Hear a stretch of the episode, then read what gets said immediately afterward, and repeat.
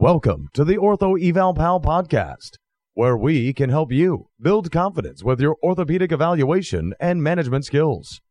We hope you enjoy the show. And now, for your host, Paul Marquis. Hello, everybody, and welcome to episode 68 of the Ortho Eval Pal podcast. This is Paul Marquis. I'm a physical therapist. Um, I can't believe it's 68 episodes. I mean, this is going by way too quickly. Um, we're going to be talking about C8 nerve root compression today. And before we get started, I just want to thank all of you out there who are listening. Um, today, I just kind of sat down at my computer, took a look at our YouTube channel, and uh, went through some of the notes that uh, people have been sending me on our uh, website. And the, the, questions and the comments have been unbelievable. Um, there's nothing I enjoy more than somebody who who sends a message and says, listen, I'm in I'm in my last year of PT school or I'm in medical school. We've talked about things like the Hoffman sign and we've talked about all these things in school, but we've really never seen it or experienced it on a real patient with a real problem. And thank you so much for showing this, especially with uh, with real diagnoses on real patients. So um, you don't know how happy that makes me because that is really why I'm doing this. I just want to spread the word. Um, soon we're going to have some CME courses talking about the shoulder. We're going to be doing cervical spine, lumbar spine, foot and ankle, and knee, uh, and that's going to be coming out in April and March of uh, 2019. Uh, super excited about doing that and uh, just spreading the word on how to become a better orthopedic evaluator. And if you can be a better orthopedic evaluator, you can be better at treating patients. Okay. There's all kinds of things in the arsenal of treatment, and that's great and fine and everything. But if you can't get the diagnosis right and you're treating the wrong problem, then then that is a problem. You're going to be wasting time, wasting money. Patient's not going to be getting better they're not going to be happy with you and that just you know really degrades your ability as a medical provider to to offer a great service okay so if you want to get better make sure that you start right from the beginning and be good at evaluating and good at diagnosing all right and that's the whole concept behind ortho eval pal if you like what we're doing, please help spread the word. I would really, really appreciate it. Um, other thing I want to mention is that you know, I've been at this for a couple of years now um, with with uh, YouTube, all the videos we're doing, 250 plus videos, and all the podcasts. Um, it's very, very, very time consuming. Um, we're really not making any money on this. So, um, you know, we have uh, on our website a donation button. Um, if you are uh, enjoying the, the information and uh, you really find some value in this and you feel like it's helping you move along either as a student or a practitioner, um, please uh, feel free to donate um, to help uh, us continue to do what we so enjoy doing, which is helping you learn how to become better orthopedic evaluators. Um, so again, before we get started though, I would like to um, take a moment to have a word from our sponsor who helps to pay for our equipment and for our website, um, Easy uh, Easy Glider. So uh, if you just hold for a moment uh, and hear a word from our sponsor, we'll be back in just a flash. Do you experience leg and foot fatigue when standing for long periods of time?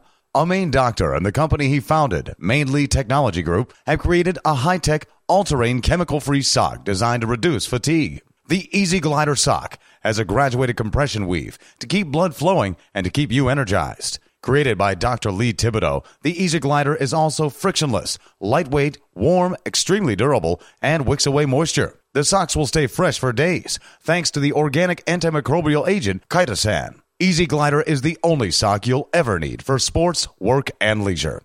To find out more, visit easyglidersocks.com. That's easyglidersocks.com. Hello and welcome back. So, C8 nerve root compressions. Well, you know, it gets a little more difficult as we start going down the cervical spine. Um, you know, we look at things like uh, reflexes, sensation, strength, and pain patterns. But as we go a little bit lower, just like opposite to what we did in the lumbar spine when we started to go up the lumbar spine, we start to lose things like we lose the ability to assess a reflex or um, to do a straight leg raise, which is not as helpful. So, um, uh, what I want you to do is I want you to kind of listen to these. We're going to break these down nerve root by nerve root. Today we're focusing on C8. We've done C7, C6, C5. Make sure you check those out. Okay. Um, so what is the most common pain pattern for a C8? Um, it's usually the medial forearm area. Okay. Um, and then they'll have weakness with finger flexion and especially when they do the OK sign. Now remember, don't get tricked, um, because C6 can also give you weakness with this OK sign because of the loss of wrist extensor strength. All right. So make sure you don't mix those up. And uh, I I gave you some pointers in C6 on how to tease that out and to identify if the weakness in the wrist is why they have weakness for with the OK sign. Okay. The other thing that's very interesting with cervical spine dysfunction is if a patient tells you, and I always ask this question too, because it's very diagnostic, I'll say, you know, do you ever get relief from the pain in your arm when you put your forearm up on your head? So they basically they abduct the shoulder, they flex the elbow, and they sit the hand or the or the wrist up on top of the head, or they hold on to those little bars you have in the car. Um, suspending the arm overhead gives them some relief if they tell you that, then it's not necessarily a shoulder problem because think about it. You're really bringing the shoulder into impingement when you do that motion. Okay. But why do they get relief? Well, the nerve root is being impinged and they you lose this ability to glide that root through the canal really well and essentially when the arm is down by the side um, there's neural tension going through there these things can look like rotator cuff problems can look like forearm problems it can look like carpal tunnel we see it a lot with people who have adhesive capsulitis where they lose the neural mobility. Okay. So when they flex that arm and put it up over the head, um, they take that nerve out of tension and therefore gives them some relief. They put the arm down by their side, they get tension. Okay. It's just like doing a straight leg raise test on the legs. Um, so ask the question, you get relief by putting your hand on your head. Okay. And uh, that can be very helpful. Um, where do they have sensory loss? That sensory loss is on the medial aspect of the forearm. Now, what about reflexes? Well, C8 does not have its own designated reflex, so you can't use that as a diagnostic tool. So that makes it a little more difficult. All right. Here's the look-alike here. Okay. You want to make sure that there isn't a carryover into carpal tunnel syndrome or that somebody isn't diagnosed with carpal tunnel syndrome and treated for it. I mean, most people out there who get an EMG will show positive signs of carpal tunnel syndrome or compression of the median nerve but a C8 will look like that. Okay. They'll have weakness in the finger flexors, sometimes occasionally pain, um, in the, um, in the hand, uh, that will give them some discomfort. Well, how do you tease this out? Get the patient in a nice neutral position, do a Tinel sign at their wrist, see if that increases their symptoms, uh, their carpal tunnel symptoms into the thumb, index finger, and ring finger. If it does, you need to be thinking carpal tunnel. The other thing you could do is you could put them into a nocturnal splint, so a wrist extension splint at night.